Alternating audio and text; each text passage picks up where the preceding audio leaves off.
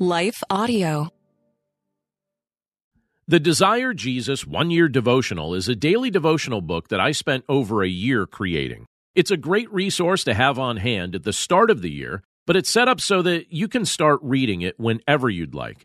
Each devotion includes scripture, exposition, personal application, and a demonstration of how every portion of God's Word is pointing our hearts toward trusting in Jesus. If you'd like to pick up a copy for yourself or several copies to give as gifts, you'll find the link in this episode's description. You can also find the Desire Jesus one year devotional at Amazon.com and other major booksellers. Hi, everyone. If you've been injured in an accident that was not your fault, listen up. We have legal professionals standing by to answer your questions for free. Call now and find out if you have a case and how much it's potentially worth. Call 800 497 4410. I'm here with spokesman John Wolf. So, John, tell everyone listening who should call right now. Well, Maria, first off, thank you for having me here. It's always nice to answer the listeners' questions.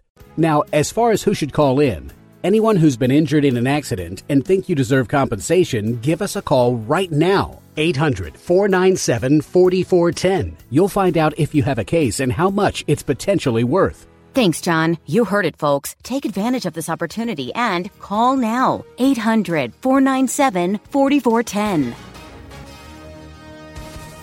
Advertisement sponsored by Legal Help Center may not be available in all states. This morning, we are going to be in the Gospel of Luke, and we're going to pick up at uh, chapter 1, starting with verse 39. We're going to be talking about this idea of what if God asks you to do something that you don't understand? And as we look at this familiar passage, you're going to see that that's the exact thing that he did uh, for Mary in particular. And so, if you would turn with me to Luke chapter 1, starting with verse 39. And this is what the scripture tells us. It says, starting with verse 39, it says, In those days, Mary arose and went with haste into the hill country to a town in Judah. And she entered the house of Zechariah and greeted Elizabeth. And when Elizabeth heard the greeting of Mary, the baby leaped in her womb, and Elizabeth was filled with the Holy Spirit. And she exclaimed with a loud cry, Blessed are you among women, and blessed is the fruit of your womb. And why is this granted to me that the mother of my Lord should come to me?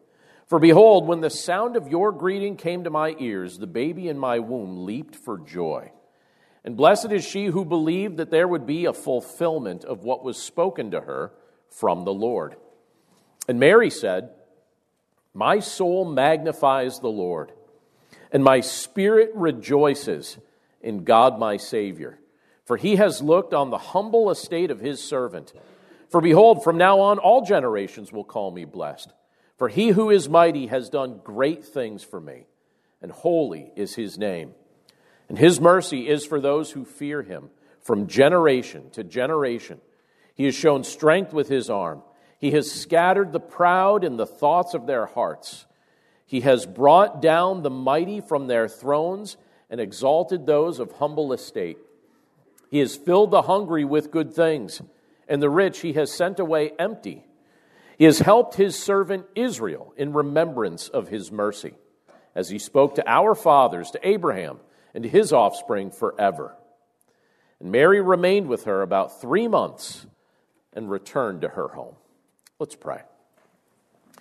Lord, thank you so much for giving us the opportunity to look at your word together this morning. We're just so grateful on this Christmas Eve to be able to think about these things and know, look at what your word reveals to us. Lord, we're just amazed at the things that we get to observe in a passage like this. And it forces us to wrestle with what we would do if you asked us to do something that we didn't understand. And that's something that you definitely do ask us to do. There are lots of things that we experience in this world that we don't understand. And Lord, you want us to respond in faith to your, to your requests and to your demands on our lives. And so, Lord, we pray that we would do so, and we're grateful for those who came before us who give us an example like this of what it means to have sincere, genuine faith, a faith that trusts you in the midst of unfamiliar things. So we pray that we pray that you prepare our hearts to understand these things as we look at this portion of your word together today. And Lord, we thank you for the privilege to be able to do so together. We pray this all in Jesus' name. Amen. so a while back, I, I was, uh, I was actually having a conversation with a group of teens from our church, and this was taking place right in the back of our church here. And I asked them a question, and I don't remember exactly what led up to this question, but I remember the question itself.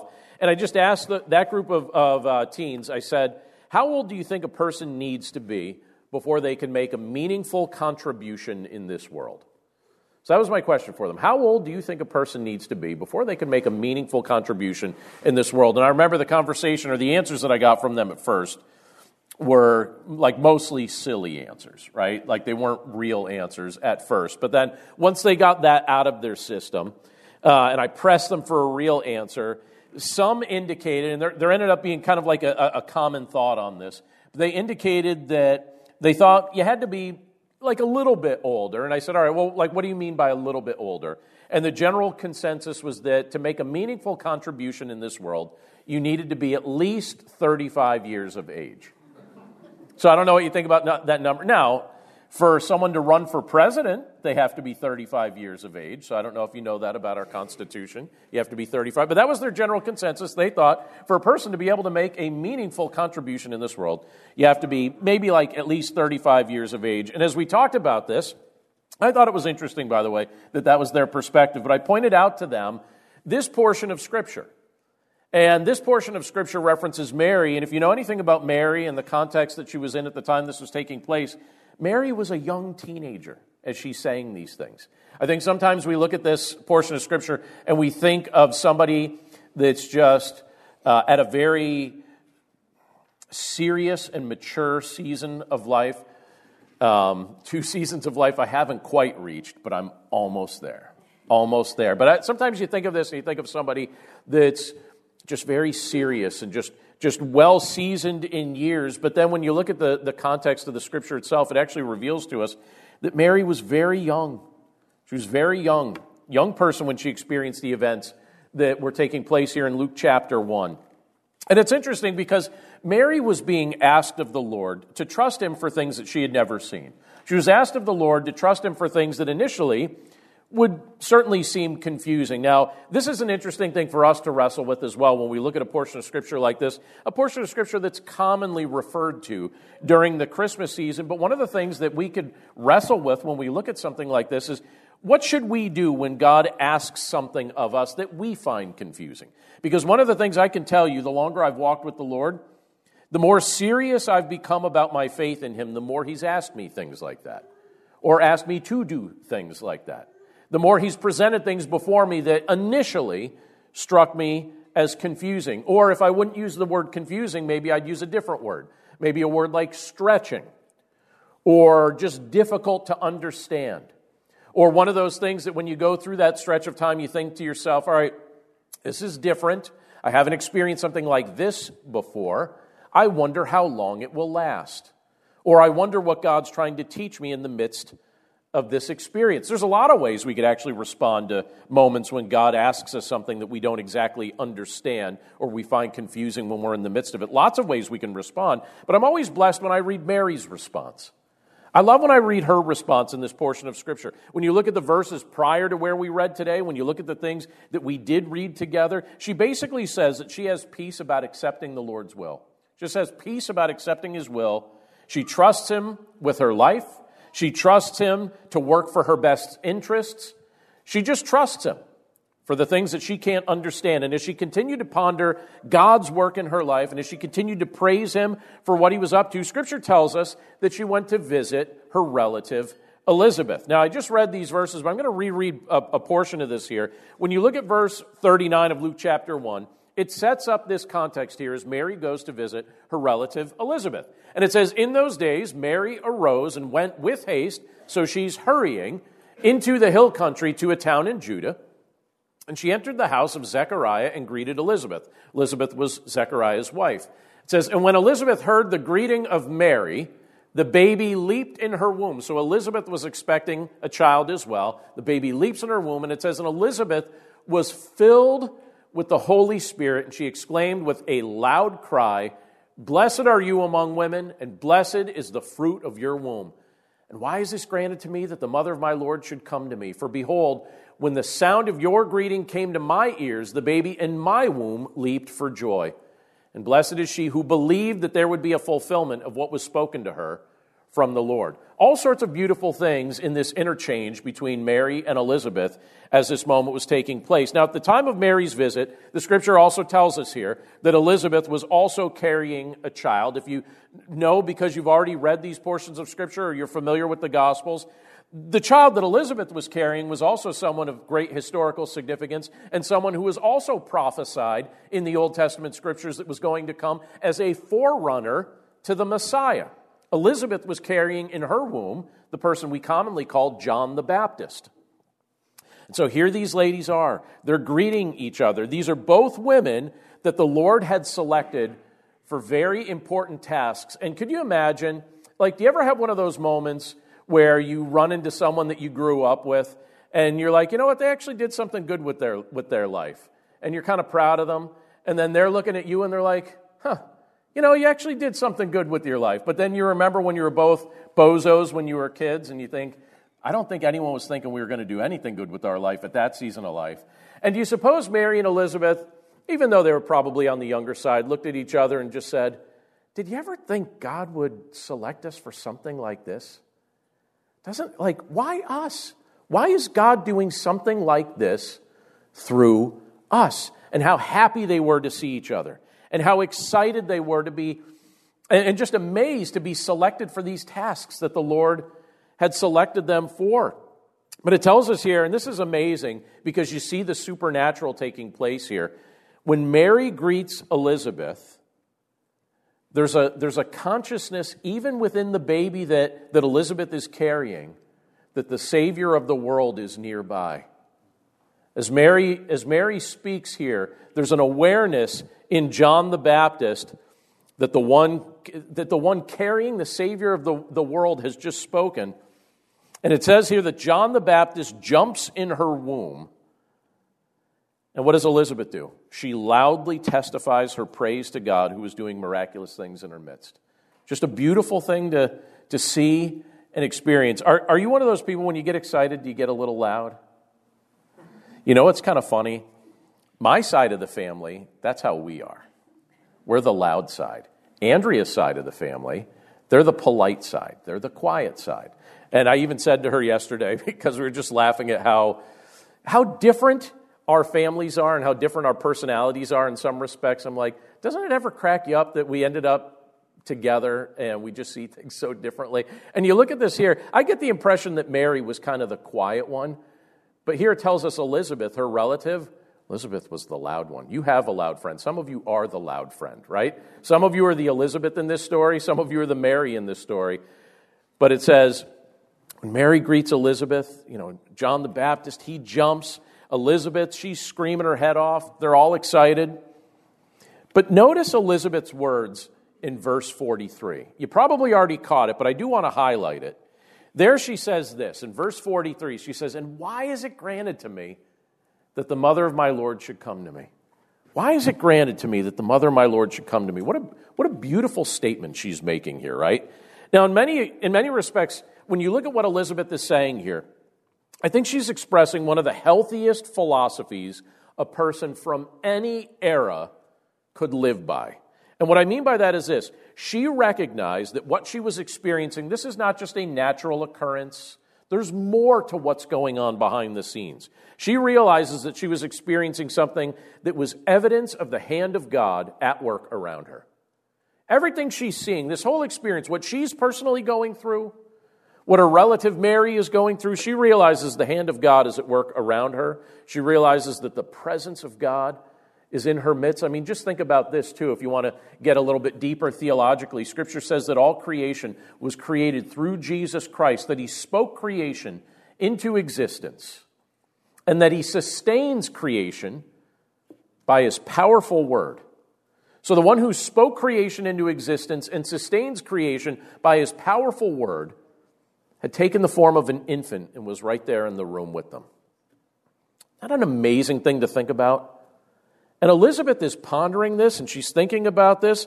And again, she's recognizing this is not This is, there's more to this than just a natural occurrence. This is a supernatural miracle that's taking place right around us. And she's wondering, she, she's like, why is this granted to me? What does she mean by that? She's saying, why is this granted to me? She's wondering, why is the Lord allowing me, of all people, why is the Lord allowing me to experience something so uniquely wonderful? Why is He letting me experience this? It's just so unique. It's so wonderful. Why do I get to be the one experiencing this? Now, imagine for a moment if that was the guiding perspective that each of us carried throughout the course of our lives, that we just approached life with that kind of amazement and that kind of wonder, just wondering, you know, why is the Lord allowing me to experience this? You know, it's a perspective that notices just the evidence of God's undeserved favor all around us. All around us. A perspective that causes us to say, you know, very similar things to what Elizabeth is saying here. Essentially, why is God so good to me? You know, why does he show his grace to me? Do you ever ask that question? Why is God so good to me? I, I think about that often. Because if we're, if we're really honest, if we really dig down, you know, we think about, like for a moment, you could think for yourself and say, all right, of, of all the people on the earth for God to notice, why is he choosing to notice me right now? Why would he even care? Why is he so good to me? And yet, that's the, that's the perspective that the Lord invites us to have because He's doing that for each of us. He's not just noticing humanity collectively, He's also noti- noticing you and I individually and saying and doing miraculous things that make a huge difference, not only in our present life, but in our life eternally. And I think when you experience most people, and you probably have some people in your life that, that kind of go about life like this, I think it's very natural and common for most people to just kind of focus on the negative in life. There's someone that, that lives near our family, and uh, we often joke a little bit about the fact that we know that whatever he says, it doesn't matter, it doesn't matter what the subject is, there's going to be some negative spin that he puts on it. Doesn't matter. All right, the Eagles are 10 and 4. We should be happy. Right? I look at Justin, you know, his Lions are 10 and 4. Lions fans are pretty happy, aren't they? right? Eagles fans were 10 and 4 and like, I remember when we were 10 and 1. 10 and 2, you know. We look at that and it's easy to put a negative spin. I think it's natural to just kind of focus on the negative in life. And I think that's what most people around us are doing, focusing on the negative. And the more we do that, if that's the perspective we choose to adopt, and that, by the way, is a choice, the more we can start becoming kind of stuck in that line of thinking and again, there are some people in this world who I think just seem to exclusively focus on the downside of every situation. But in this moment, you see a very different perspective, don't you? You have Elizabeth genuinely wondering why God would be so abundantly good to someone like her. Like, why does he even notice me? Why is he letting me get to see and experience these things? These are long foretold prophecies that are being fulfilled right in front of me, and I get to even be part of the fulfillment of these things. I read about these things since I was a kid. I, could you imagine reading about these things since you were a kid and then discovering that you were part of the story? These are the type of things that Elizabeth and Mary were discovering in this moment. And, and again, Elizabeth is just wondering, why is God showing so much grace to me? Is amazing. Then you have a response from Mary in the midst of that. When you look at verse 46, it says this And Mary said, So Elizabeth speaks up, then Mary, it says, And Mary said, My soul magnifies the Lord and my spirit rejoices in God my Savior, for he has looked on the humble estate of his servant. For behold, from now on all generations will call me blessed. For he who is mighty has done great things for me, and holy is his name, and his mercy is for those who fear him from generation to generation. So that's her response. She looks at this, she says, His mercy is for those who fear him from generation to generation. You know, the Christmas time is a season that's celebrated by different people for different reasons. Different people have different reasons uh, and different ways that they celebrate the, uh, the Christmas season. I think some celebrate this season with a more outward focus, and others adopt more of an inward focus. I think some are at a season of life where they find joy primarily in giving, and then others find this season to be a, a, a time where they find joy primarily in what they've received. And when we look at the joyful thankfulness that's at work in Mary's words in these verses, what we see her doing is expressing thanks for what she's received. She's thankful for what she's received, and she wants to express that as a, just with an attitude of praise toward the Lord who has blessed her. And she's very specific here about what she's thankful for. She makes it clear that she's thankful for the Lord Himself, and she's thankful for His presence in her life. The fact that He would be present with her. And she even phrases it this way She says, My soul magnifies the Lord. Now, think about that phrase for a second. My soul magnifies the Lord. That means that she was, I mean, just think of the word magnify. When you think of magnifying something, you're thinking about noticing something in particular or something that maybe other people are missing, but to you, it's big. You see it big. And what she was doing was she was exalting the Lord. She was praising the Lord from the depths of her being. She said, My soul magnifies the Lord. I see the Lord. I see him clearly. I see what he's doing. My soul is rejoicing over what I'm seeing. She says specifically, My spirit rejoices in God my Savior. My spirit rejoices in God my Savior. What was she acknowledging as she said that? She's acknowledging that salvation is from God.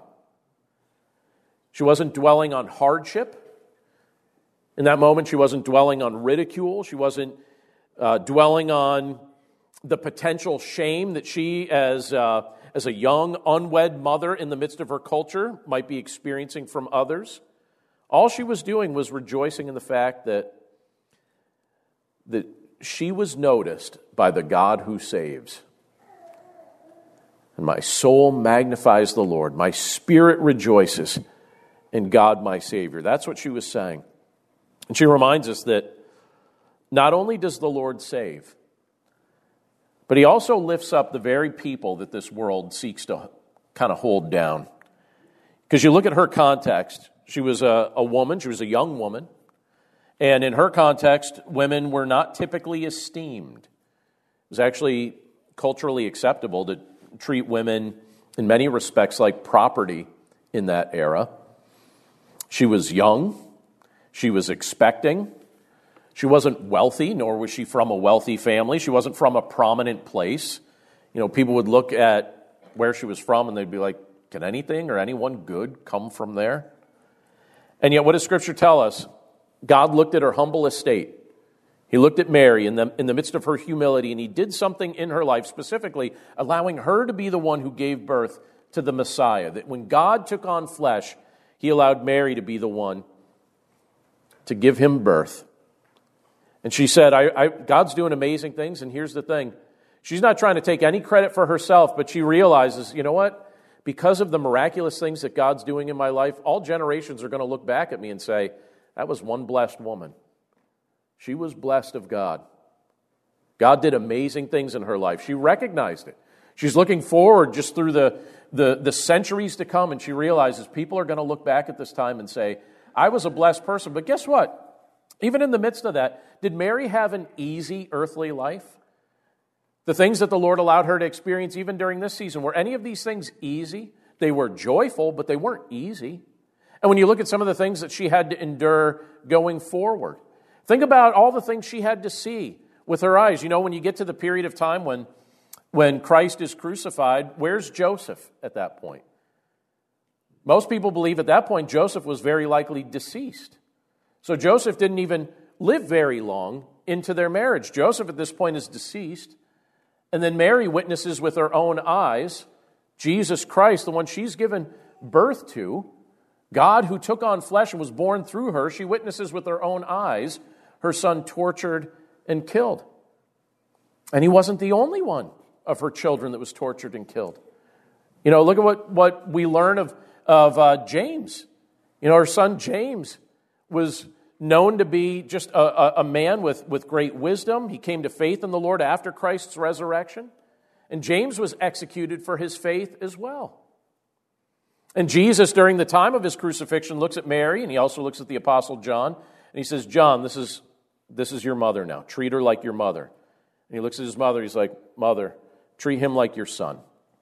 Treat him like your son now. And John then took care of Mary for the rest of her life.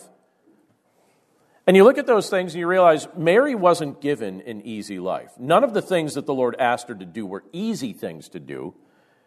And I think in, in many respects, she understood that. She understood that she had a mission. She understood that there are things that the Lord was calling her to do. But at the same time, she, she just joyfully acknowledges, with the kind of faith that sometimes is easier to have on the young side of life, she testifies that the Lord had done great things for her. She calls his name holy. She testifies that his mercy is for all who, who revere him from generation to generation. And I look at that, and, she, and she's just so thankful for the undeserved favor of God. She's so thankful for the fact that God is not, that God doesn't look at us and desire to, to punish us in accordance to what we deserve. The reason Christ came to this earth was to take our punishment upon himself so that we could be rescued, redeemed, and made new, completely forgiven of our sin in his presence, that we could become, instead of objects of the wrath of God, objects of God's mercy. And it makes me beg the question, because Mary's thanking the Lord for his mercy, but it makes me think, where would we be without the mercy of God? Without the mercy of God, where would we be? I love what Scripture tells us elsewhere about the mercy of God. In Hebrews 4 16, it says, Let us then with confidence draw near to the throne of grace. So it's saying we can come to the Lord with confidence in prayer. Let us then with confidence draw near to the throne of grace. Why, grace, why can we come to the Lord with confidence? Why can we draw near to Him with confidence that He's going to welcome us into His presence? It's because of mercy. It says that we may receive mercy and find grace to help in, the, in time of need.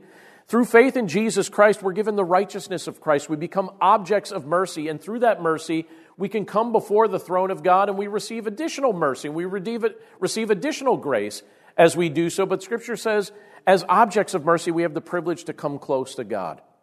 That we don't have to think of God at a distance, but that we could recognize, no, we're actually noticed by Him, and He's nearby. I also love what it tells us in 1 Peter 1:13. There it says this, speaking of the mercy of God, it says, "Blessed be the God and Father of our Lord Jesus Christ. According to his great mercy, he has caused us to be born again to a living hope through the resurrection of Jesus Christ from the dead." Isn't that a beautiful thing? According to his great mercy, the fact that we deserve punishment from God and yet he chose to show us mercy instead. And as a result, what do we have? A living hope that through Jesus Christ who raised from who, who rose from death, that that victory is also shared with us, and that we'll rise from death as well through Jesus. So you look at the things that Mary was acknowledging that the Lord had done in her life and through her life, and it's and she ponders these things and she's grateful and she's amazed at all of this. And I wonder if we were to flip this around and just ask this in a very personal way, how would you answer the question, what has the Lord done for me? Because again, in the midst of all this, Mary's being asked to trust the Lord for things that are unfamiliar to her, things that she hasn't directly seen the Lord do before, but she's read about in His Word that He's done for other people, and now He's doing these miraculous things for her. And it begs the question, I think, to some degree, what's the Lord done for us? What's the Lord done for you? Do you ever ask that question? What's the Lord done for me? Then you look at what Scripture reveals and you look at the testimony of our own lives and the, the hand of God that's clearly been upon our lives. We can testify to the fact that the Lord's given us life, He's given us purpose. If we're following Him, He gives us a sense of mission. He gives us confidence in Him, not confidence in ourselves, not confidence in our own ability or our own intellect, confidence in Him. What else has He done for us? What else has He done for you specifically? Well, he's taught us to hold on to the things of this world very loosely because He allows us to start seeing things from an eternal perspective. He changes the way we look at things, doesn't He? And as a result, we hold on to the things of this world rather loosely. He's taught us to welcome His love. And then, as recipients of His love, what does He teach us to do? Extend that love toward others particularly toward those in our life that we feel, yeah, they don't deserve it. And then when we look at what Scripture says, it says, oh, wait, I didn't deserve it. And then, in addition to all of that, we see what Scripture reveals to us about the fact that God has a plan to rescue and redeem this lost and confused world. So, what has the Lord done for us? He rescues us in every direction. He restores relationships. He gives us hope beyond our current circumstances. And he does this all throughout history to those and for those who trust in him. And again, Mary was looking at these things and she was thinking about these things, and she just, she just has a, a way that she synthesizes some of these thoughts related to the Lord's hand in history. But in Luke 1, verse 51, she says, He has shown strength with his arm, he has scattered the proud in the thoughts of their hearts. He has brought down the mighty from their thrones and exalted those of humble estate. He has filled the hungry with good things, and the rich he has sent away empty. He has helped his servant Israel in remembrance of his mercy. See this concept of his mercy come up again in her words. As he spoke to our fathers, to Abraham, and to his offspring forever. And then it says, and, and Mary remained with her about three months and returned to her home. But she's thinking about all these things. And she's just amazed at what God's done in her life, but also what he's done historically. And again, from the earliest days of Israel, you go back to the ancient prophecies that the people of Israel were given. God had promised them that the Savior of the world would come not only to them, but through them. And in every generation, we look at this sort of thing and we realize that there are those who are living like they are the Savior of the world. And yet, what were the people of Israel told? The Savior's going to come to you and through you. And Mary's recognizing that's taking place. But what do people do in every generation? They act. There are people that, that assume a role of leadership where they act like they're the Savior of the world. They crave worship. They, they crave praise. They'll do anything to receive it. It's interesting when you look in the book of Acts, tells us about Herod Agrippa. It tells us about some of the ways that, that he thought of himself in the midst of his generation. And in Acts chapter 12, uh, verse 21 and following, it says, On an appointed day, Herod put on his royal robes, and he took his seat upon the throne and delivered an oration to them. And the people were shouting, The voice of a God and not of a man. It says, Immediately an angel of the Lord struck him down because he did not give God the glory, and he was eaten by worms and breathed his last. But the word of God increased and multiplied. And so you see how the Lord handles the proud those that think that they're the big deal. And then you look at Mary, let me go back to Luke chapter 1. What does Mary say? The Lord has brought down the mighty from their thrones and exalted those of humble estate. He's exalted those of humble estate. And it's fascinating when you look at all of this because as Mary was thinking about these things, as she was speaking about these things, as she was just testifying to the fact that the Lord historically had, had treated his people so well, she was conscious of the, of the blessings that she had received. She was acknowledging the fact that, that ultimately what she was carrying in her womb was the long promised offspring of Abraham that God had long ago promised would come uh, through Abraham's line. And it's God's desire that all people trust in Jesus Christ and receive him as Savior and Lord. And Mary was testifying to this, and you and I have the privilege to be people who hear about this and who meditate on these things and think about these things. And it's kind of interesting to think about the ways in which the Lord makes sure that that message gets around. That salvation is found in Jesus Christ. Think about the ways that the Lord is actually facilitating that message to be shared. You have Jesus coming to this earth, taking on flesh, being born as an infant.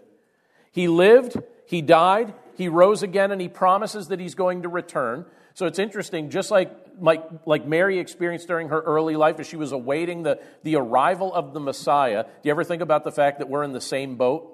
We're awaiting the arrival of the Messiah, we're waiting for his return.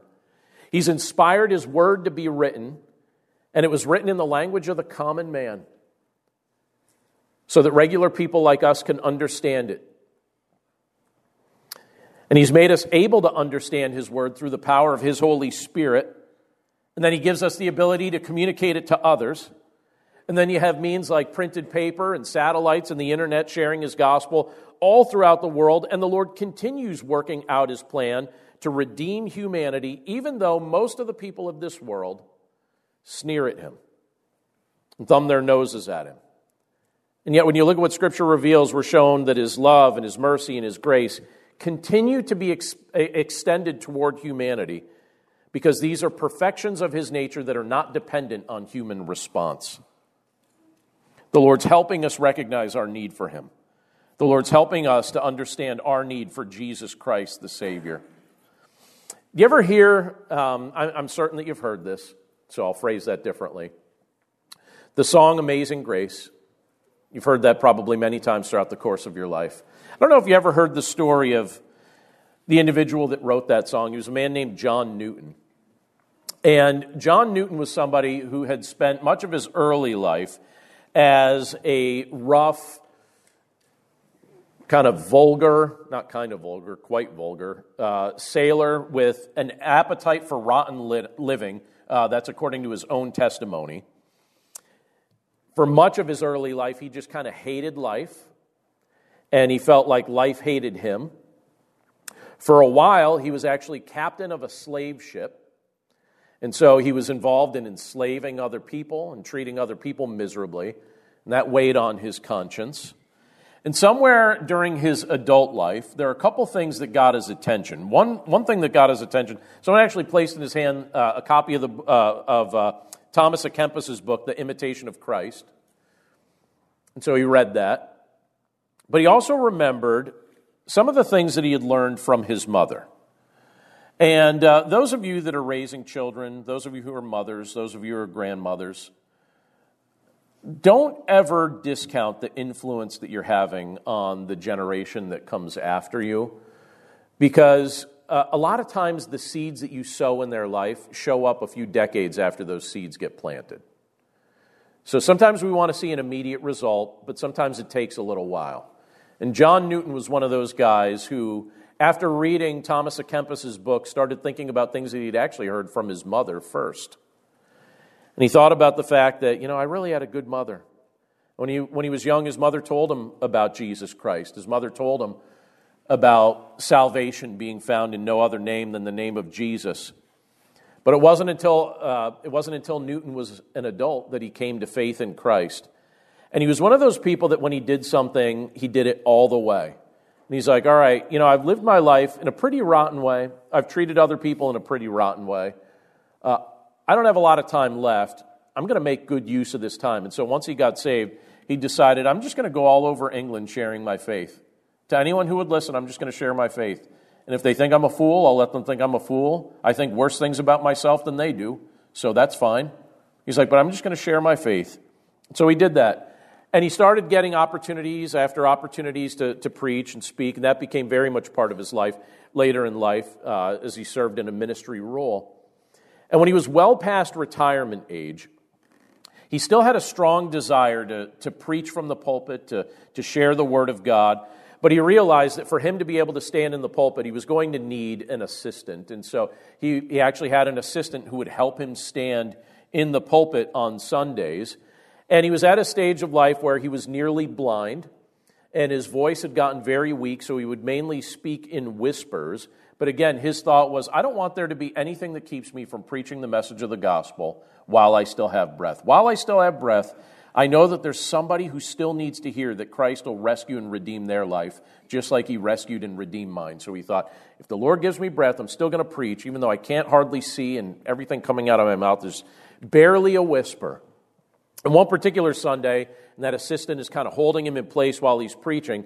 But one particular Sunday, while he was delivering his message, he repeated the sentence. He said, Jesus Christ is precious. So he said that initially, but then he repeated it. He said it again Jesus Christ is precious. And again, think of his background, think of his life, think of the emotions that must have come with those words as he would testify to that. Jesus Christ is precious. And the guy who was assisting him was trying to do him a favor, and he thought he was embarrassing himself a little bit. He said, You've already said that twice.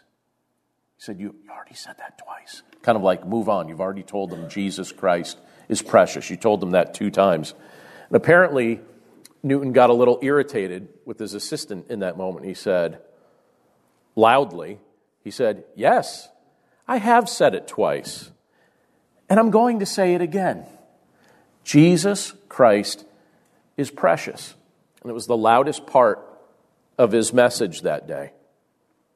And you look at that and you think of Newton's life and you think, boy, the Lord sure rescued him out of a mess and gave him a powerful testimony that we have the opportunity to think about now. And then you look at Mary and you think, boy, the world would not have assumed that she would be the one that the Lord would do miraculous things through as he brought his Messiah into this world, and that she would have the opportunity to testify to the goodness of God.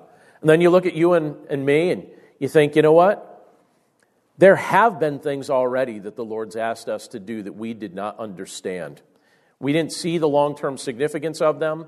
We didn't realize that there was benefit in just listening to His voice and trusting Him in the midst of the moment. And I look at that and I think, you know what? Even when God asks us to do things we don't understand, just as He asked Newton, just as He asked Mary, we also have the privilege of rejoicing in God our Savior. The one who grants us His grace as He does great things for us and this world. And we could look at that and say, you know what, Lord? I don't know why you're so good to me. I don't know why you've given me hope beyond my current circumstances. I don't know why you've chosen to rescue me out of the mess that I, that I was in, but I do know this I'm thankful. And for as long as you give me breath, I'm going to make sure people understand that I'm grateful for the God who chose to notice me and bless me and rescue me through his Son and extend to me mercy when I deserved condemnation. And in the midst of this season, you and I have the opportunity to celebrate so many fun things and so many wonderful things. But I'd encourage us to let it be the testimony that comes from our lips as well. Jesus Christ is precious. We could be grateful for him. Let's pray.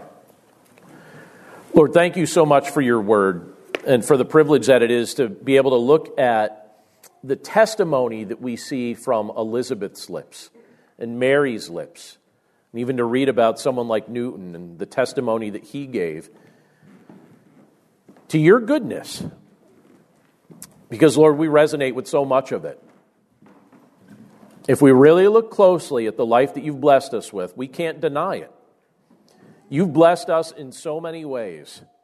You've chosen to notice us, even though in the world's eyes, we're nothing. And Lord, it's so wonderful to be able to think that you're our God who doesn't just look at the mass of humanity and say, yeah, there's just a, a whole clump of individuals with all kinds of needs. You look at us as, as individuals. You look at us as people. You look at us as people who you're inviting to have a deep and personal, abiding relationship with you.